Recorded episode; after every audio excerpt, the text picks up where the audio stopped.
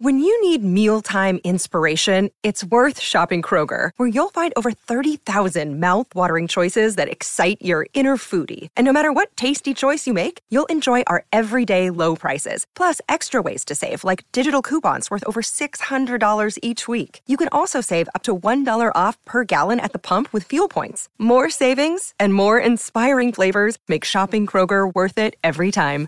Kroger, fresh for everyone. Fuel restrictions apply.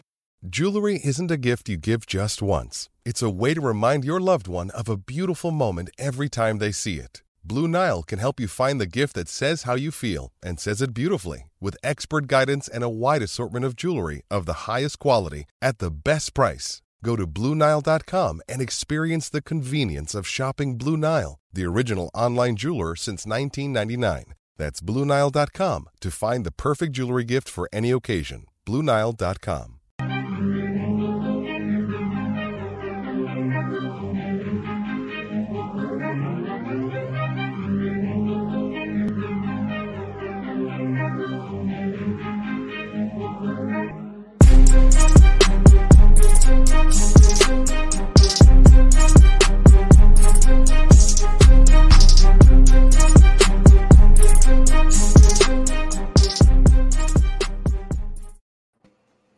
What is going on, guys? Welcome to another episode of the Spike Week podcast show. I never know what to call it, right? Because it's we're on YouTube, but it goes to a podcast feed. We always just call it a podcast, I guess. But Spike Week, we got a special special guest today. I'm super pumped um, that we were able to put this together. Scott Barrett from from Fantasy Points is here with us, and he wrote. I shared it on Twitter before we started this show. He wrote an absolutely incredible kind of like manifesto of everything you need to know um, about best ball. So I'm excited to pick his brain a little bit on that, and um, you know, just a bunch of a bunch of other topics. But anyway, Scott, thank you, thank thank, thank you for joining me. I'm excited to to have this conversation. Yeah, thanks, Erik. Thanks, uh, thanks for having me on. Uh, apologies in advance if I'm a little rusty. Like you said, this uh, this was the first article I did the entire off season. Did it March 8th um, but you know, it's still very relevant. It was one of those, you know, you can look back at it th- throughout the entire offseason. It's always going to be relevant.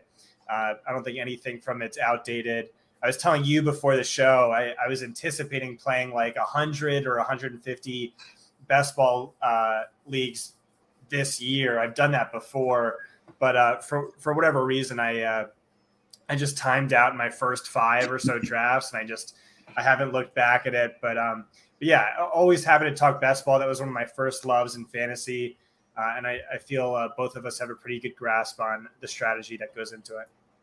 Yeah, I uh, you know, reading. I hadn't read until we talked what earlier this week. I hadn't I hadn't read your your piece, and so like you said, we were talking a little bit before the show, and it was just so funny because you know I've kind of done.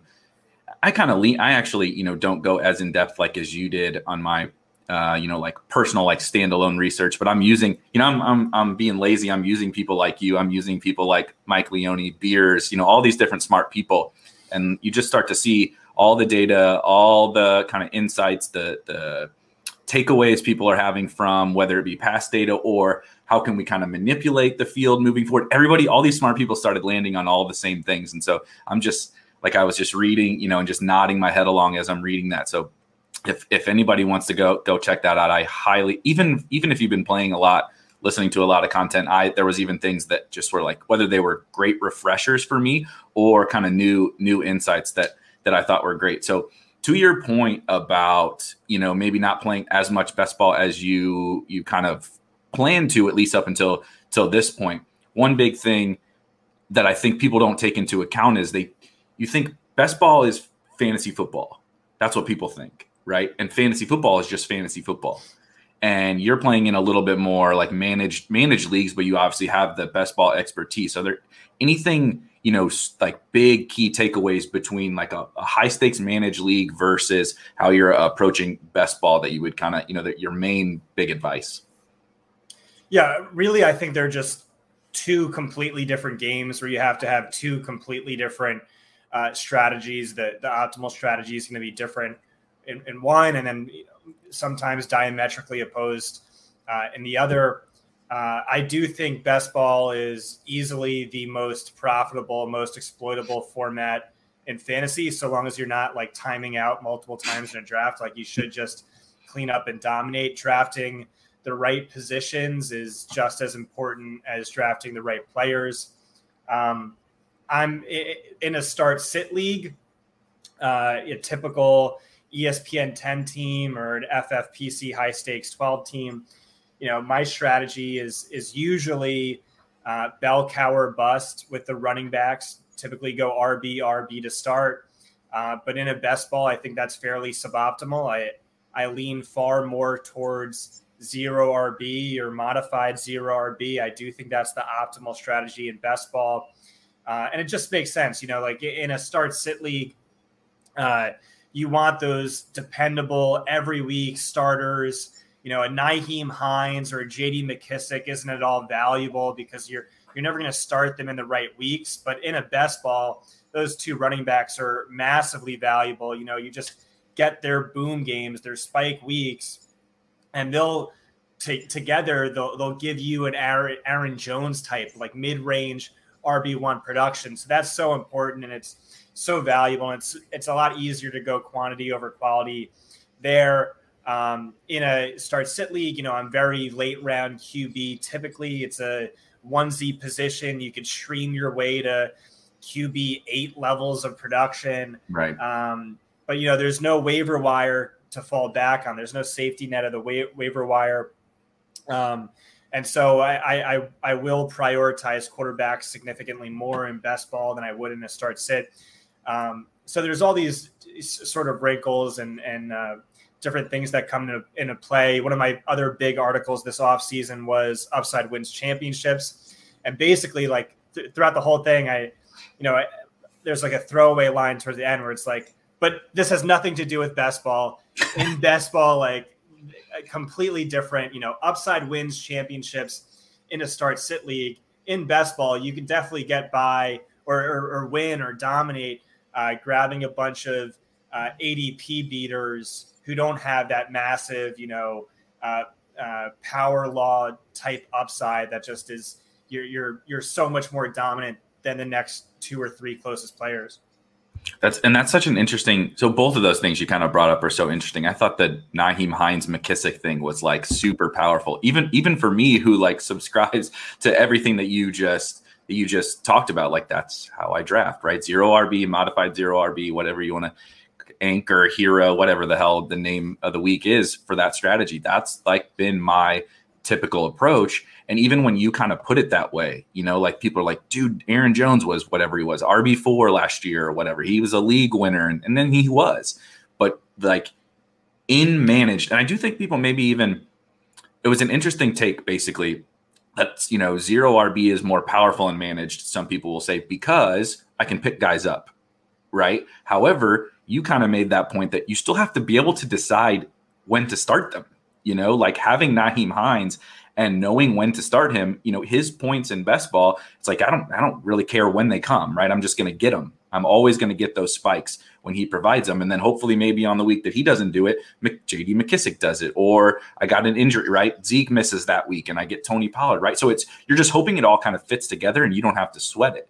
But in managed, it's like, yes, the ability to pick people up is nice, but you still have to be able to decide when to start these people, and you have to get you know if if Myles Gaskin comes up on the waiver wire, you still have to to win you know that that bid for Myles Gaskin. So it is it's it is such a such a unique, very very different thing. And I thought your take on it with that like I can find Aaron Jones with Nyheim Hines and J.D. McKissic was like a really powerful way way to put that.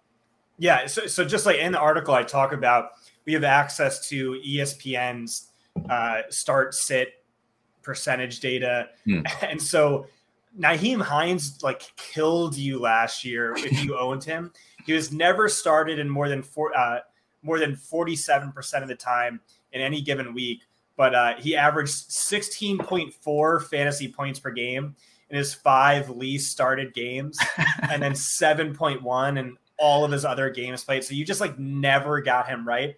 And we see that time and time again. And that's why in Upside Wins Championships, talking about start sit, uh, I, I do like severely neglect the um, the committee running backs. So like the workhorse running backs who are going to be massively game script dependent. They're going to need positive game script to hit, or the scat backs who are like you know Tarik Cohen, James White, where they're they need negative game script. They need pass heavy scripts to hit, but they're going to be so inconsistent. They're going to be so week to week volatile.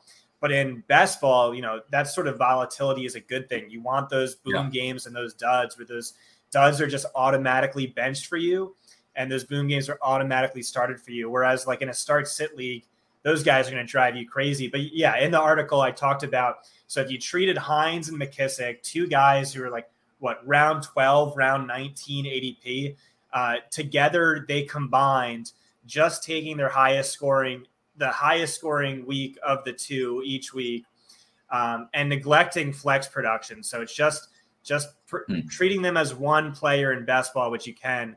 Uh, they scored a combined 275 fantasy points, Jesus. which ranked fourth among all running backs. It was behind only Kamara, Dalvin, and Derrick Henry. So, you know, really, and, and people get this wrong all the time in best ball running back is so massively overdrafted in a start sit league. Like, yes, you know, freaking 15 of the top 24 picks need to be running backs, maybe even more than that. But in a best ball, no, I don't think so. I think definitely not.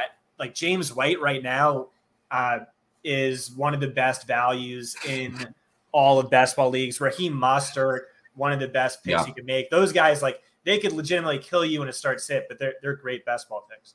Yeah, th- those are great. I'm going to get killed by Davis Mattek for allowing you to talk about James White because I've I've made fun of him for drafting James White so much, which is also funny because I've actually drafted a fair bit of of James White, but we've turned this into a, a bit somehow. But I mean, I just couldn't agree more. And I think, what do you think about the fact that it's you? You kind of pointed this out too uh, in this conversation and in the article that like it's not about avoiding the high end running backs because I still, you know, there's a handful of those guys that have this, you know, like Pat Kerrane would call it legendary season, this legendary upside that is just unmatched at the position, right? We just talked about how you can get an RB1 between these these cheap guys, you know, if you happen to hit on the right combination, but you can't get Christian McCaffrey, oh, right? Yeah. You, can, you can't yeah. get that. So I want that guy, right? I want the Christian McCaffrey, but I don't want to then compound – uh, all these really high value, you know, assets in my in my draft at, at running back,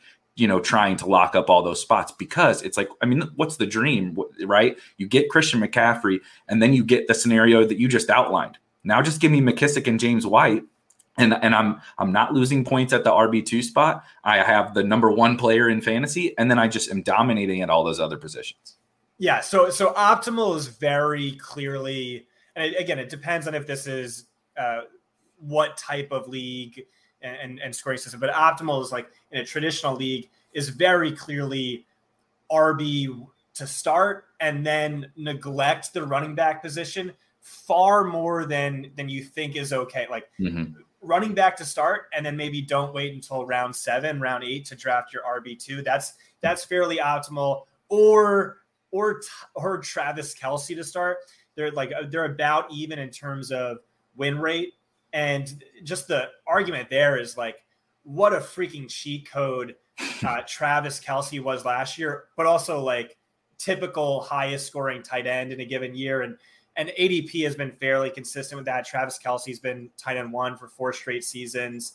And then it was either Ertz or Waller for the past, I don't know, five years. But uh, yeah, just the value he gave you was so obscene. So just him alone eating the bye week, outscored the tight end three, tight end four, and tight end five combined. no, no bye week, t- t- taking the highest score every single week, and like that is just insane, insane. So, so the value there is you could just draft Travis Kelce, and then you can take like a Cole Kmet in the last round of your draft, and you're just good at the tight end position. You know, Kmet, maybe you'll have a few weeks in the flex for you. Uh, and so you draft only two, save you draft capital there, whereas someone else could get, you know, um, potentially potentially Kittle, Pitts, Hockenson, and they're not going to outscore you. And that's so much more draftable. And it's and it's also three picks on one position where you'll have only two picks on one position, so you can you know sure up uh, another position that that might be a little bit weaker. You could get more, yeah. you know, another wide receiver or running back, whatever.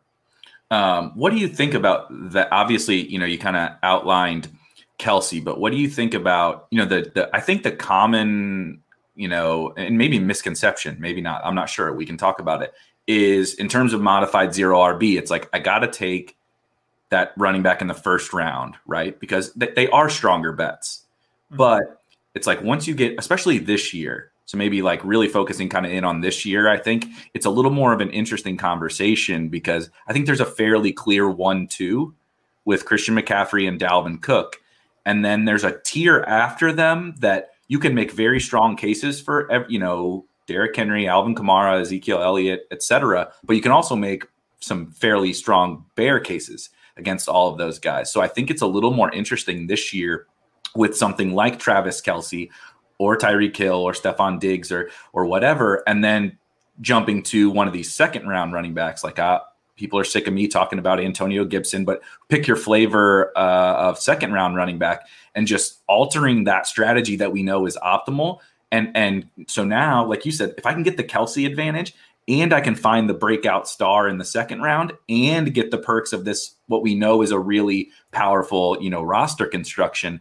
Um, have you thought about that? You know, kind of twisting that that construction a little bit. Yeah, no, absolutely. And like I, I have I have Travis Kelce, um, well above any other wide receiver.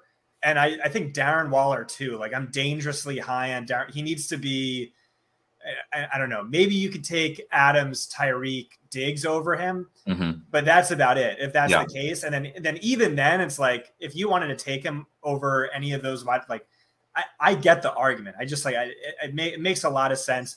Uh, you know, again, preserving that draft capital, taking more of a quantity over quality approach, the wide receiver position.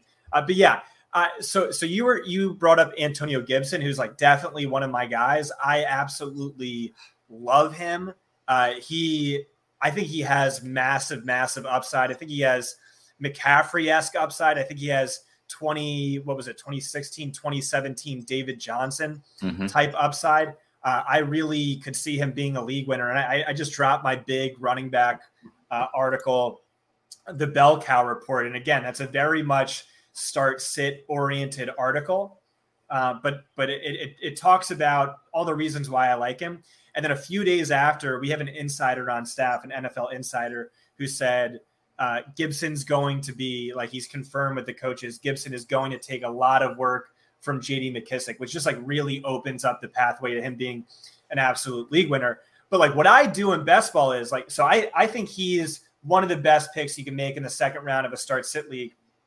But in a best ball, I'm I'm very much more safety oriented. I really think I could just outdraft someone mm-hmm. drafting mm-hmm. the right positions and and dom and clean up. Like you give me 100 to 150 leagues and there's no timeouts. You know, there's no way on profit, and I I see myself profiting massively. And so it's just one of those things where like Gibson in a best ball, like again, I, I think he could be a league winner. It's just like I, I'm just so much more safety oriented, where it's like, you know, um, will it, maybe I'll just grab like the guaranteed production and just you know hit the right guys later. I, I don't know. It, it's it's it's a trickier thing, but um, yeah. just just yeah, it goes back to best ball versus start sit, where in a start sit, uh, upside is so much more attractive. Risk isn't too serious of a concern, and in the best ball, it's kind of the opposite. The really interesting thing about that is I think because we haven't seen, well, first of all, like especially this new best ball space that we're in, right? With Underdog and DraftKings is in, and there's even some new sites popping up in the million dollar to first contest. Like we've never seen this before. And even in like in, in managed leagues and even in past, like some past best ball contests, no one really does zero RB, right? It, it's kind of like I think about it in, in DFS. You know, we, we were brought up DFS before we hopped on. It's like, if a running back is 85% owned in a contest he can be on the winning lineup and not be optimal. It you actually still should have faded him. It's just so many. There's such a massive amount of that guy lineups with that guy that they were able to stumble across the nuts around him. And I kind of think that's how it is. You know, with teams that are not zero RB or maybe even not modified zero RB, because that's just like that's just how people's brains work, right? We always make the joke like if you post your you screenshot your team on Twitter and it has a bunch of early round running backs, everybody's going to love that team because they love to be able to see I have guaranteed starters in that lineup. I don't love to see Nyheim Hines and JD McKissic and have to do the mental gymnastics about how that how that team ends up actually being being really good. And so this th- there's this idea that zero RB is it, it is something that it isn't. It is actually, to your point, safe, like much safer, a much, much, much safer way to draft because of the bus rates on on running backs. And you you just have all these bankable points, and you never have to worry about when to put them in your lineup. And you're winning the flex. You're always winning the flex, and so you just have this really safe team. But we haven't seen a team, a zero RB team, win one of these tournaments before. And so I feel like people think that, like, oh, it's never going to win because it hasn't won it before. But like, we just need the one year, right? Where like you get the JD McKissic and Hines, and those guys get you far enough. And then when you get to the playoff weeks, you get Zeke goes down or you know Dalvin goes down or whatever, and you happen to hit on that on that right combination, and now it does have the upside, right? It, we're playing in such a game of small samples that we haven't been able to see it totally work. So I don't think people believe in it. But how do you feel about that? Like you know, your article is based on a lot of historic data, you know, historical data. How are you factoring in some of that sometimes? That like you know at the end of the day, all NFL, you know, all fantasy football data is fairly small sample. Like, how do you kind of weigh all those different factors? Uh, yeah. So if you're if you're doing zero RB in a start sit, you're you're just drafting suboptimally. You you need to just go back and like look at the research. It's, it's just it's it's not akin to drafting, you know, a kicker in round three, but it's maybe like drafting a kicker in like round seven or round six. It's just definitely not optimal. It's worked one year over the past 15 years in 2015, and like that was about it. And and last year was the second best year ever for for zero RB, and it mm-hmm. still you know was not optimal. Yeah. Um, but again, yeah, in, in a in a and like looking at the you you mentioned the bus rates. Looking at the bus rates, that's it's not going to tell you anything because in a start sit league, it's all about having the right two or three guys. It's not yeah. having enough ADP beaters or like slight values. It really like how many players in any given season actually matter. The number is like shockingly low. It's somewhere yeah. between four and 15. Two years ago, it was McCaffrey, Lamar Jackson, and maybe three other names. And like that. Right. And so, but but in a best ball, again, it's about getting the right positions. It's about getting a high number of ADP beaters, like you know guys who who beat out their expectation. Uh, you you don't need to. I mean, like Christian McCaffrey, Lamar Jackson certainly helped you a ton two years ago, but like not not as exaggerated as in a start sit league. And so, um, yeah, you were saying you were saying bust rates uh, that ignores the the massive upside, the massive league mm-hmm. winning upside, like the the power fantasy football operates on a power law distribution where it's just these relatively few just absolutely dominate. But no, in a best ball, like you said, it is more, it is the safer, the safer route typically.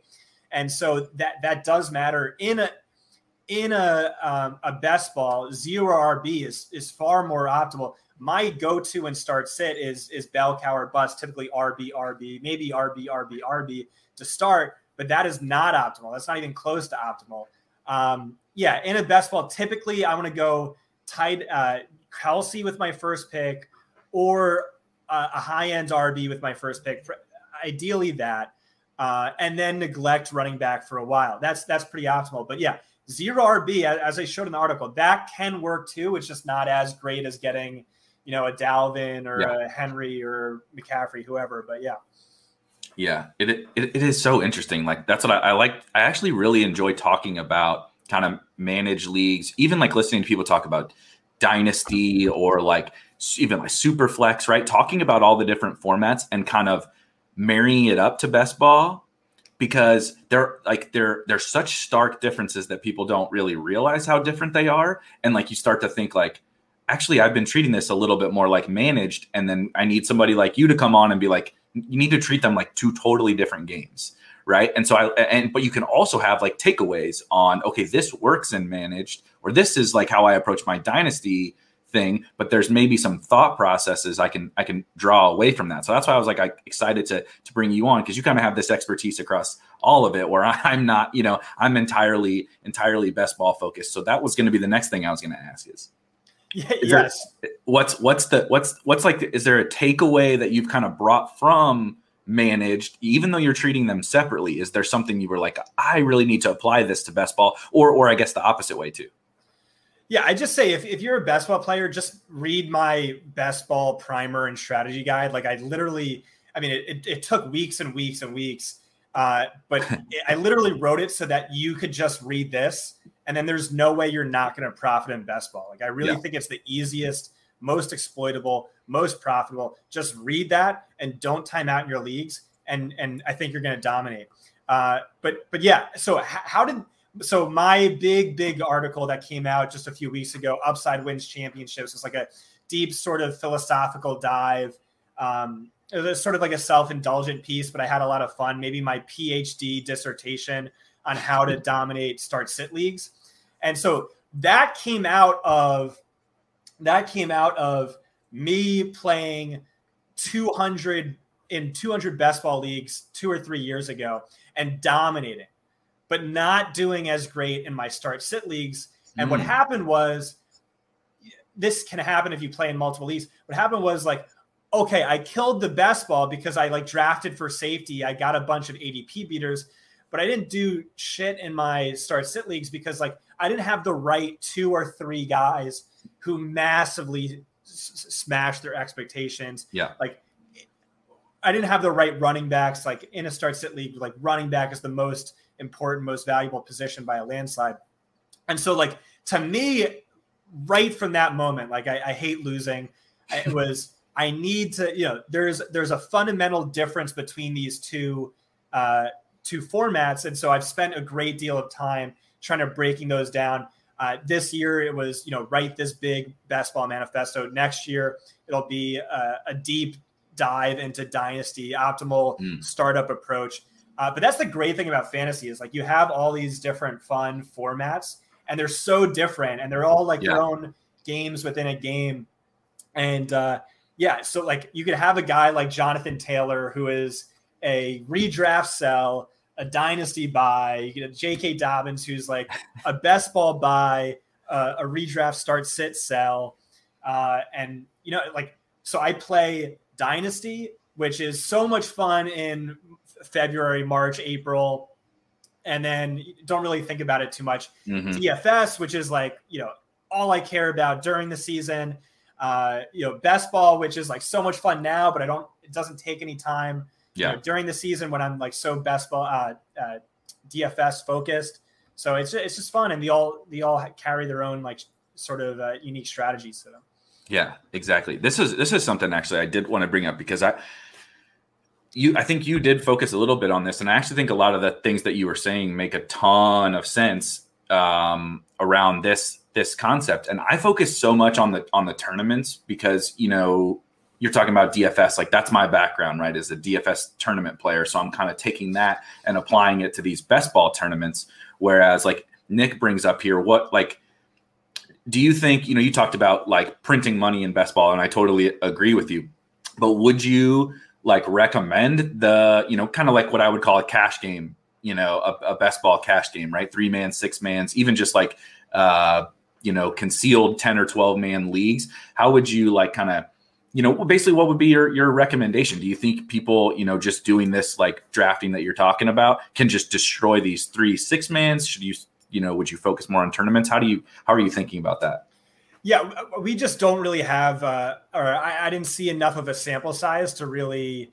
uh, spend too much time on that in my article. But yeah, if you're gonna, there's different contests, and again, your strategy changes a little bit. If it's yeah. just, um, you know, the top fifty percent of the league profit, then yeah, go even more safety oriented. That you know, dra- drafting the the third quarterback and the third tight end makes a little bit more sense there. Something along those lines, you know, pr- preserving yourself for injury risk. But yeah, I, I, would stick to you know the typical 12 man. I, I just think there's enough of an edge there, and we have the sample size to know what is optimal and what isn't. And then if you're going to draft, you know, sort of lottery ticket scratch off that is the you know, um, millionaire maker for DraftKings, where mm-hmm. the chances of you winning are very, very low. Yeah. Then, like, in that, definitely, definitely go for upside. So if you look at who would have won that uh, Patrick Mahomes sophomore season, it would have been the guy who just went all in on Kansas City stacks. The data suggests that stacking is massively overrated in best ball, and I agree. Sort of counterintuitive, but just like the data is just like it's massively overrated. Mm-hmm. But in a uh, something like that, all in on team stacks, okay. Like if you yeah. think Jacksonville is going to be the Kansas City this year, like okay, go all in on that. Something like that. What I would do in in something like that is I would draft, I would dra- draft like uh, Javonte, Jeudy, Courtland, Fant, and Deshaun Watson, just because like, okay, how, how, much does it cost? Uh, what is it like a twenty dollar entry? Okay, yeah. if that happens, if if you say Deshaun, no suspension, and we're trading you to Denver, the value of that team just went up from twenty dollars to like yep. nine hundred dollars. And yep. it's just like like YOLO. Like my chances of, of winning were so low to begin with, but like that just gave me a, a, a big edge. I I, re- I, really like that one too because I, I, like to the Galaxy Brain some some stuff. Um, yeah, you know, like the, the people were doing it with Rodgers, right? Like, okay, what if Rodgers gets traded to the Broncos or or or whatever? I do think the Watson one is is actually fairly interesting. You know, I like you said, it, I wouldn't have zero. Let's just say that much. Even if I were, you know, if I were in fire in twenty, it'd be like you know, I'm, I'm entering 20 into this millionaire maker. Like you said, I'm not going to win it. I'm not going to win it anyway. Let's be honest. It's 200,000 people, right? And it's top heavy, blah, blah, blah. But it's like, you know, there are these scenarios in these types of contests. Again, to your point about structuring your teams to fit the contest that you're playing in, right? I'm not drafting Deshaun Watson and four Broncos in my 12 man, you know, or my three man or my six man or whatever, you know, even in my best ball 10. Like, I, I don't need to embrace that kind of risk. I actually want to do the polar opposite of that, you know. But in these contests, it's it's just like in DFS, right? I, I'm I'm basically crafting some story, and it's probably a really low probability story that that you know it's not going to happen. But if it happens, I'm gonna you know put myself in a, a perfect position to to win this tournament.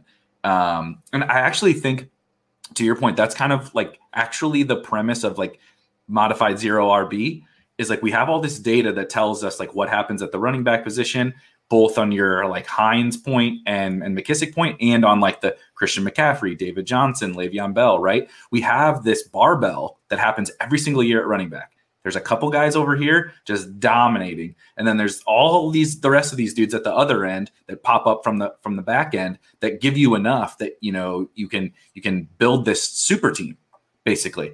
Um, and so it's really the exact same kind of approach that that's been a lot of my, you know, zero RB and modified zero RB. So, um, you know, maybe it's just I, I, was excited to bring you on so I can have some confirmation bias about, uh, you know, you like Antonio Gibson. You're bringing in, you're bringing in, bringing in NFL insiders that are saying Gibson is going to get more. Like I, I, think I perked up in my chair when you started talking about that. Um, so I do want to talk a little bit about maybe some specific players. Uh, you've been draft, you've been drafting a little bit. Who's maybe some guys that you're just like super heavy on so far, whether you plan for it or not?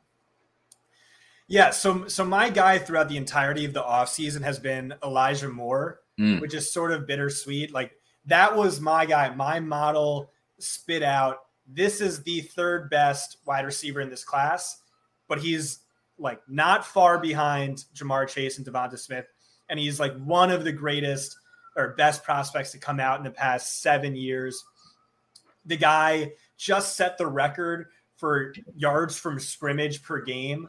Any Division One wide receiver ever. Like he's probably really good. AJ Brown broke down into tears and said, you're already better than I am at football. like just all these different and all these different things. Model loved him. I loved his tape. Oh my god, his tape was freaking awesome. And he profiles as this. He averaged 10.8 receptions per game last year.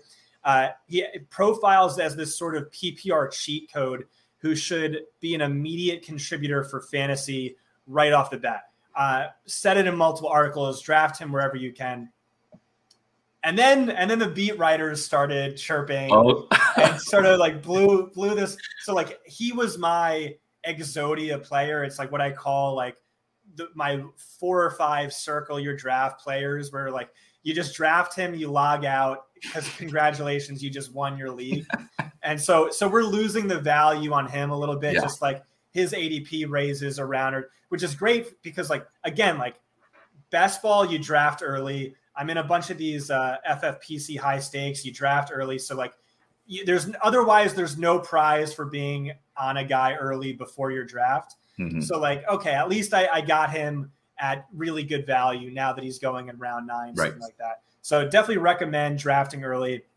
uh, at the wide receiver position. Uh, a little later than Elijah. I like Jakobi Meyers. I just I just really like his upside. Uh, you know, I'm also drafting Nelson Agholor in case I'm wrong on him. You know, he's the yeah. guy who's getting all the money, but I, I could see him, Jakobi Meyers, in that Julian Edelman role. Right. And then ideally, Mac Jones is the starting quarterback. So, you know, having that role is a lot more valuable than it was last year. Like, here's a crazy stat. So after Julian Edelman went down, so we, from week seven on, when Jakobi Meyers was the starting slot wide receiver, he ranks second among all wide receivers in yardage market share. It's just like insane. Like like so like if if if Cam Newton was anyone but Tim Tebow, and he was Tim Tebow last year, if he was anyone else, yeah. like he would have been like a fantasy superstar. Uh, he ranked top 10 and or top 15 in yards per route run, top 15 in PFF grade, ranked second best in um, in in uh, uh, percentage of uh, targets where he was deemed open by PFF charters. Mm. Yeah, and and so I could just see that. I mean, the slot wide receiver in New England has been a money role for forever, and you know he's basically free in drafts. Um, Mixon and Gibson are probably my two uh, early early round running backs. I like quite a bit. Um, there's some more late round running backs, but but again, like in a start sit league, you, you try and steer clear of the dead zone. And then if we're talking best ball, there's you know, it's it's a different story with like who you're going to target. You're not going to target the guys who have that you know, like domination, whatever you called it, legendary upside. Yeah. You're going to target you know more like the safer guys, right? Um, t- tight end L- Logan Thomas um, mm. And oh, he he's been my guy all offseason. Confirmation from our insider that he looks amazing. He he looks like even better than he did last year. And the tight end coach was saying he thought he was a top five or top seven tight end uh, tight end last year. And then uh, quarterback's fairly easy for me. I have that down to um, Jalen Hurts, number one target. Trey Lance, number two target. Oh, yeah. Number three target is both Saints quarterbacks in the last rounds okay. of your draft. And then uh, Deshaun Watson, probably number four. Justin Fields is, is close in there, too. I love it. I love it. So, um, my biggest takeaway from like basically every every name that that you listed was so perfect because how I like to think about it is if every player has basically like a certain level of risk and they have a certain like payoff, right? And there's probably, you know, some what, what's actually going to happen is probably somewhere in, in between. But like the balance between those two things creates a certain level of loss he provides your lineup and, a, and, and an, an, upside, right? And so, especially in best ball, like you were talking about, yes, I want the league winners, but I also want to make bets that don't kill me, right? Like last year, you you pointed out Mecole Hardman in your in your article, and is the perfect example like was there a payoff on Mecole Hardman? Sure, of course. There was a there was a scenario in which he actually became a starter and you know earned a certain level of targets, you know, blah blah blah. It's like breakout, etc. But like at the cost that he was going at, there was a huge risk of ruin. Like he could, you know, he he, he and he ended up being the worst pick at at that, you know, relative tier. So I want to be targeting the guys like you mentioned. You know, Cole Beasley was a perfect example, but I think there's a ton of guys. Jakobi Meyers always does actually pop to my head for that example. It's like he's we we we have a whole lot of evidence that he's a good football player and can earn earn targets at a pretty incredible level. Even if some of all that regresses at his cost, there's like no risk. there's like like what what could he possibly do to really burn you as a 15th round pick or whatever it is? But there's a ton of if he's Julian Edelman or better, like the the the payoff is absolutely massive. And so I thought it was really funny because basically every player that you named was like, yeah, you know, outside of running backs because they always have a certain level of risk. It's like all those guys running quarterbacks or cheap quarterbacks with upside, you know, these wide receivers that have uh, either a ton of talent or a fairly stable, you know, role with upside. It's like I just just give me 18 or 20 of those dudes across across my team and it's like you said then I'm drafting structurally correct. It's like you you, you almost you almost, you know, can't lose. Yeah, and so again, in a start sit league, you have to be drafting for upside. Like risk is wholly irrelevant. And yeah. after round 6, round 7, only draft for upside and draft for nothing else because there is no risk of ruin. You always have the safety yeah. net of the waiver wire to fall back on. But in a best ball league, you don't have that, which mm-hmm. is why safety there's now a premium on safety that wasn't there in start sit league. So like that's what's so valuable. Really recommend reading that article, Upside Wins Championships. Uh, but yeah, and, and so like so much of my player analysis is just not worrying too much about downside. It's just like I want those like if Jakobi Meyers is a top 15 wide receiver at the price tag of wide receiver 80, that is so so valuable. That's yeah. like I could I could whiff horrendously on my round six, seven, eight, and nine picks, and that more than makes up for it in round 18. It's, it's something along those lines. Right. If you find it's like last year, right? In a in a managed league, if you find Justin Jefferson you have you know okay i just found you know the wide receiver whatever in the in the 16th round like you said there's multiple i only have to start so many guys and so okay i had some other misses but i found the three league winners yeah. You know it, it, it th- those misses don't don't even matter. Like you said i can drop them or put them on my bench because now i found the winner. And so giving yourself as many shots on goal at those as the at those league winners is is is perfect. And i actually think you know that's why i brought up like the the payoff versus risk thing because in these you know like in the millie maker type thing like to your deshaun watson example right? To your broncos example. Like i don't know what the probability that those guys hit that ceiling but there is a very clear ce- there's a ceiling on the broncos probably even if teddy or lock lock but maybe not all of them together but there's probably a, a you know a ceiling on those guys um, a little bit and then, like you said, the Deshaun Watson example, or I mean, who the hell knows what happens? Like they don't have a, they basically don't have an NFL starting quarterback. Who knows, right? Philly won't even name Jalen Hurts. Like they're like you know playing coy about Jalen Hurts. Like who uh, we don't know what the hell is gonna is is gonna happen. So that was what I was gonna press you on next. Is you like Deshaun Watson and you and you like Jalen Hurts? Are you spooked at all on Jalen Hurts? Do you are you leaning a little more to like Watson with the Eagles? What are you? What's your thoughts on that? Situation? Yeah, again, in, in, a best ball, I'm not going to like Jalen Hurts as much as I love him and start sit. Mm-hmm. I I don't know that he's good at football. I don't know. I think he is. I, I I really do think he is. But there's a chance he's not. There's a chance he loses the starting job. There's a chance he trade for Deshaun Watson. All I know is that when he's on the field, he's almost guaranteed to be a mid-range QB one yeah. or better for fantasy. And like that's all I care about. So in a start sit league, what will I be doing? I'll be drafting Jalen Hurts, and then I'll also draft a competent QB two. Oftentimes that's been Watson because he's basically free. Right. What's his upside? It's Deshaun Watson. It's yeah. top six production. So like yeah. and, and, most likely landing spot is Philly. Okay, great. So like I yeah, just I just covered my bases there and have sky high upside with two picks. You know, I Trey Lance has been my number two quarterback. So what will I do there? It's like I need a guy I know can start week one. It won't mm-hmm. be Deshaun Watson. I won't right. I won't pair Trey Lance with Deshaun Watson, but it'll be someone else. And then the fact that you could get the Saints quarterback for basically for free, you just gotta use two picks on it. Absolutely love that as a floor. And so in in a start sit league, your what's your floor with the quarterback position? It's basically guaranteed to be mid to low end QB1 levels of production because uh, something like there's only going to be 15 rostered quarterbacks at any given time, which gives you, you know, 18 to hmm. stream mm. from. You're, yeah. you're going to get low end QB1 production on streaming alone, or you could pick up a Ryan Tannehill or Justin Herbert off waivers. Those guys went undrafted in the majority of leagues last year. So at the quarterback position in a start sit league, you have to chase upside. It's so, and, and and why wouldn't you? Again, your floor is low end QB1. So so chase upside. And that's exactly what I'm doing. As much as I love the big five Konami code quarterbacks this year, mm-hmm. and I do, I feel great about it. I just see all this value elsewhere later in the draft that it still makes sense for me to go late round QB in a start sit. Not best ball, but in a start sit, it makes sense to go late round QB, chase upside. And again, it's a onesie position. It matters significantly less than running back, which matters far and away the most.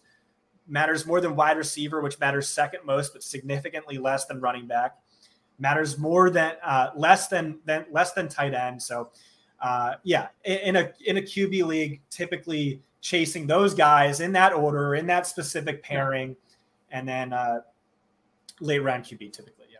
What do you think about those those rookie quarterbacks and and um, you know Hurts goes a little bit uh, ahead of those guys, but I people don't need to hear me talk about Trey Lance anymore. He's my high, he's my highest owned player on well, not, not owned, owned player, but highest owned quarterback uh, definitely across all of best ball. Um, I couldn't possibly be more, you know, bullish on on Lance. And every day, uh, the Twitter machine likes to pump out more Trey Lance hype from from camp, which is just it's so easy to continue this Trey Lance bit. I only have to just use the rocket emoji every day on one of the million positive reports about Lance. But are you so like I'm I'm almost basing my strategy around like my going into a draft when you know you love Jalen Hurts or you know you love Trey Lance, it allows you to kind of you know map out your strategy a little bit knowing where they go and what you have to do to take those those, those kind of guys but do you are, do you have any similar sort of feelings for the other rookies do you see that that kind of upside that you're looking for in lawrence fields um, even like zach wilson or anything like that yeah those those beat writers are, are, are killing me this year uh, so in that article which came out in a three or four weeks ago I compared Jalen Hurts to uh, Lamar Jackson his sophomore season, mm. who at the time I had multiple MVP bets on. I said he was far and away the best value you can make uh, in any draft at any position was Lamar Jackson his breakout year. So I don't I don't use I don't throw that comp around lightly. But then I also said Trey Lance reminds me a lot of sophomore year Patrick Mahomes, just like the perfect landing spot yeah. Three of the best yards after the catch monsters we've ever seen. Massive Konami code upside. And so uh, those two guys have a lot of them on the same team, uh, have heavy exposure to both guys, really like them quite a bit. Uh, in that article, I also brought up how Bovada had it at the time 25% that Trey Lance is going to start week one. I had it like 55%. I, I, now you have to feel like I, I threw out the Mahomes comp Benjamin Allbright, who's very, very tuned in, uh, said that's what um, San Francisco Brass has told him. Patrick Mahomes 2.0. Now it's looking like he's going to start week one, or not, yep. if not week one, very soon. And so you love that. You feel good about that. The other, the other rookies, I, I'm not really too interested in Trevor Lawrence. I'm not too interested in Zach Wilson or Mac Jones. Uh, it's just you know, again, uh, upside rules the day yeah. in starts. At least I, I, question the upside. Justin Fields has that upside. He ran, he, uh, he ran the, the third fastest ever 40 yard dash. I think third fast uh, best ever speed score, which is like a weight adjusted 40 yard dash. So he has the that Konami code upside. Uh, my concern is um, is uh, Chicago just continuing to be the donkeys that you've shown us to be. We've said multiple, multiple times that you want to take the Mahomes approach, which is just like sit him for the full year. And so like that, that everyone's just like, come on, Andy Dalton stinks. Like, what, what, do you, it's just like the assumption of rational coaching is like mm-hmm. one yep. of the biggest mistakes we continually make as fantasy experts. And like, especially with guys who have only ever shown us their donkeys. So it's yep. like, I, I, don't know. That that just makes me nervous. I think Trey Lance is is better. I think he has more upside. I think he's better for fantasy. I think he's mm-hmm. in a mm-hmm. better situation. I think his coaching staff is smarter. I trust them more to start him early. Uh, but no, I, I do like Fields. That is that is I, I, like, you know, I think we all know like the assumption of rational coaching thing, but it's like, you know, Charlie Brown with the football. We come in every offseason, like everybody gets it. Like, stop trusting these idiots, right? Jason Garrett's out here, like, there's a new report every day about some donkey thing that that Jason Garrett is doing. And then every year we're like, you know, like expecting something expecting something to change. But we have to, uh, you know, there's a certain bar once a coach reach right, and the 49ers, ha- Kyle Shanahan has has path has has jumped over that bar that we need, you know, to understand, okay, we can trust this guy, right? We can trust this guy to have efficient offenses. We can trust this guy to watch practice and see like, hmm, yeah, this Lance kid looks a little bit better than than Jimmy G, you know, like we can trust him. But like Matt Nagy is has never earned, ever, ever earned that trust. So I really, I, I really like that point. And um I, I you know, you're getting me more excited about Hurts. And I think um, that's another trap maybe sometimes that people fall fall into is like he's plummeted. His ADP is absolutely you'll love it. That's the one thing the beat reporters are not right, are not right. killing us are not are not killing you on. You know, Elijah Moore. I was joking on a show not that long ago that you made the point about drafting early, and I totally agree. So like I have some like 12th round Darrell Henderson teams with like 16th round Elijah Moore on them, you know, not many, but it's like that's why you draft early, right? Is you, you want to you run into those things. And so we're, but we're we're getting the opposite effect on Jalen Hurts and it's it was already starting to intrigue me. So now I'm really intrigued by, you know, kind of the the things that you were saying just in terms of his his overall upside because everyone is so scared uh, because of the the Deshaun Watson news. And your point, like on managed leagues, especially, is like who gives a shit? like, who gives yeah. a shit about yeah. Deshaun Watson? Like, hey, you can draft Deshaun Watson or pick him up. You know, if he does happen to get traded there, and if he doesn't, like, you're you're golden with Jalen Hurts. Yeah. So, uh, who who do you think the best DFS player in the game is right now? Ooh, that's a that's a really good question. Probably Awesemo. Okay. So with best ball, the best best ball player is like you wouldn't even think about that. Mm, probably Awesemo. It's like yeah. definitely Aaron H, who's just like a legend of a whale who every single year uh, posts the highest win rates at the highest volume. Yeah. Just absolutely cleans up and dominates. And so he helped me quite a bit with this article.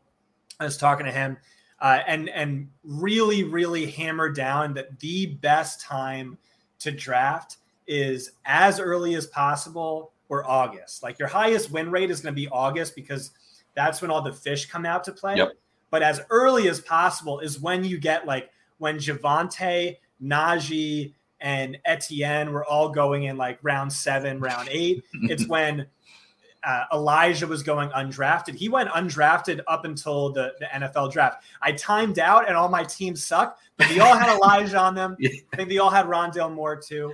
And so like that is a great time to draft. And yeah. uh, I don't know, th- plug for our site, fantasypoints.com. We're heavy into the dynasty stuff real early into the offseason. So you'll know you guys knew early on that Elijah was my guy. Kyle mm-hmm. Pitts is a future Hall of Famer, all that stuff. So uh, definitely with best ball, uh, tr- try and get out early before the NFL draft. And then you're just going to see like all the rookies you rostered, their ADP explodes. Yeah. Without fail, every single season, it's the same thing. Yeah, this was a beautiful show for my confirmation bias because that was I uh, I think that was the first article I wrote this this off season was that like I'm I, I spent the time trying to think about that approach like you know when when to draft. And like you know I get 150 bullets into these contests right? I'm trying to max like Best Ball Mania 2 for example on on underdog. Like I, I get 150 bullets and I have like five months to do it. When is the right time you know to to map out those? I don't want to just continually do it throughout the off season because I'm being lazy about it. And so I basically came to that exact same conclusion. Like I want to draft as like basically half. I, I, decided like to. I ended up doing a lot more than half early actually, but like half early to get exactly like what you said. I'm going to maximize. You're going to have misses, right? Whether whether you time out like you did or whether you know you just are on the wrong 18th round pick, you know whatever. You're going to have misses. You're going to have guys get injured, but you're also going to have some superstar squads, right? With un, with 18th round Elijah Moore, with Darrell Henderson, with with things that you know people just weren't hip to yet at that at that point in the offseason. And then you come back at the end, right? Like you said, and now, okay, now we have to draft Elijah Moore in the ninth round, and that sucks. But we have a skill advantage over these over these other people, you know. So so then you just like draft structurally sound, continue to draft the right kinds of players, and you draft structurally sound, and you kind of get the best the the the best of of both worlds. So um, yeah, like I said, this was this was beautiful confirmation bias for me, uh, bring, bringing you on, and I actually think um, you can like we, we talked about it a little bit, just how much you can learn from thinking about these different contests in their silo, but also like like we talked a lot about best ball, but we also talked a lot about manage. Like you mentioned dynasty. I th- actually think dynasty might be the most powerful way to think about other formats. Like if you're good, I'm not, I'm not a dynasty expert. You guys, you guys are, but I like to listen to people like you talk about dynasty because it's like, okay, if, if Elijah Moore is really an awesome dynasty asset, then like why do I why do I not just want him on my best ball teams? you know, why do I not just want him on my redraft team? So that's the thing I was gonna like close with is do you think you know there's some dynasty uh, takeaways that can help like best ball players? Yeah, so you'll you'll talk to like uh, you'll listen to NFL GMs say how they really like multi-sport athletes. You'll talk about like directors of scouting at big college programs talk about how they like multi-sport athletes. I think Josh Allen just talked about it in a recent interview with the Ringer where he said he he played every single sport growing up and that helped him more play the quarterback position helped him more than if he had just only played quarterback, had the the right quarterback guru from when he was age 10 and up. And so it's just like you learn spatial awareness playing basketball, you know, yeah. uh, playing hockey, you learn this, playing soccer, you learn that. And it, it, it all comes together to help you play football or help him play football. And so I think the same thing is true for the the typical uh, fantasy player. I think the more you do, the more the better you're going to get at everything. You have to be careful like I was talking about before, you, you know, you go all in on best ball and then your start sit teams don't have enough upside, or you go all in on dynasty and you draft too many, you know, underperforming rookies. Like you have to worry about that. Mm-hmm. But I think, you know, eventually it's all going to come together and make you so much smarter. So in a dynasty, like you know who all the potential rookie breakouts are before the NFL draft. Um, in a in a best ball, you you have a better understanding of safety versus uh, yeah. upside versus risk, whatever.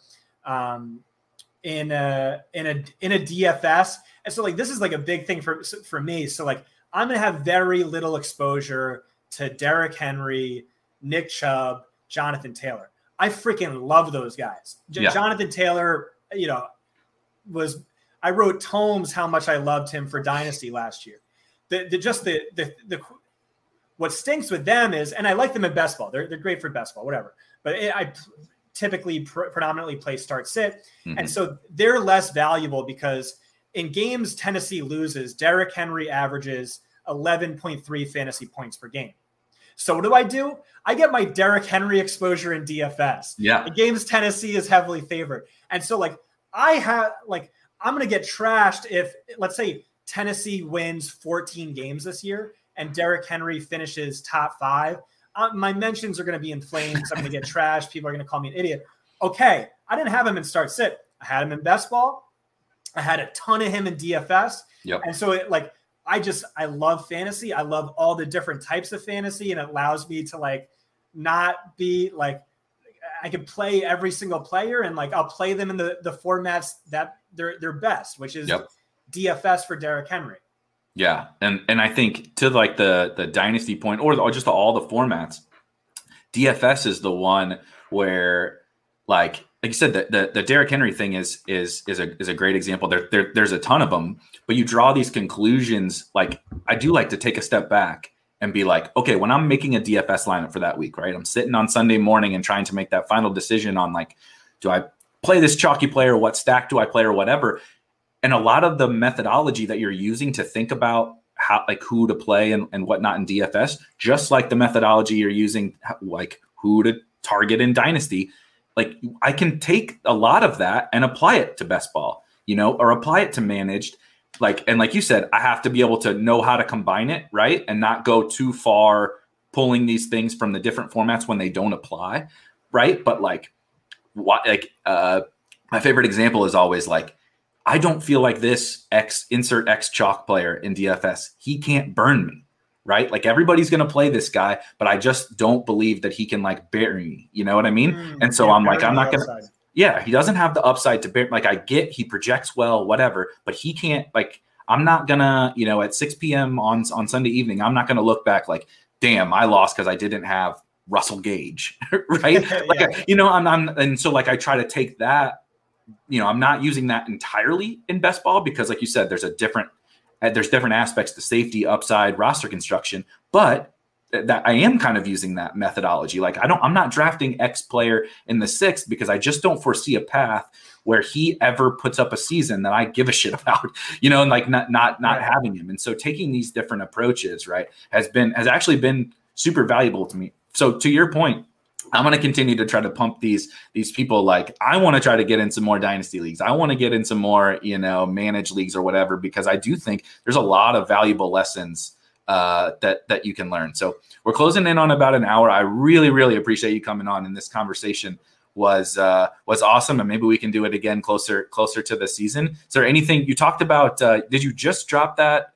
that article that that you were uh, mentioning, or do you have something else coming up? Uh, I can't remember what you said.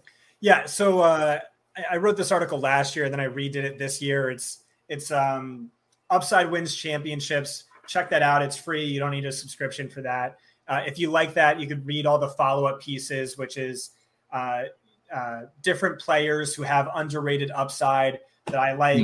Mm. you should have read it a couple weeks ago before the beat writers gave everyone away. But uh, definitely check that out. And then my guys is my next article. It just list has my rankings of quarterback, running back, wide receiver, tight end, how I target each position and why. Like I said, you know, um, more I lean more towards late round quarterback for here. Here's why, and here's the historical win rates that back that up. And it just here's my circle your draft players like Elijah Moore and some other guys I, I wouldn't give away on the show.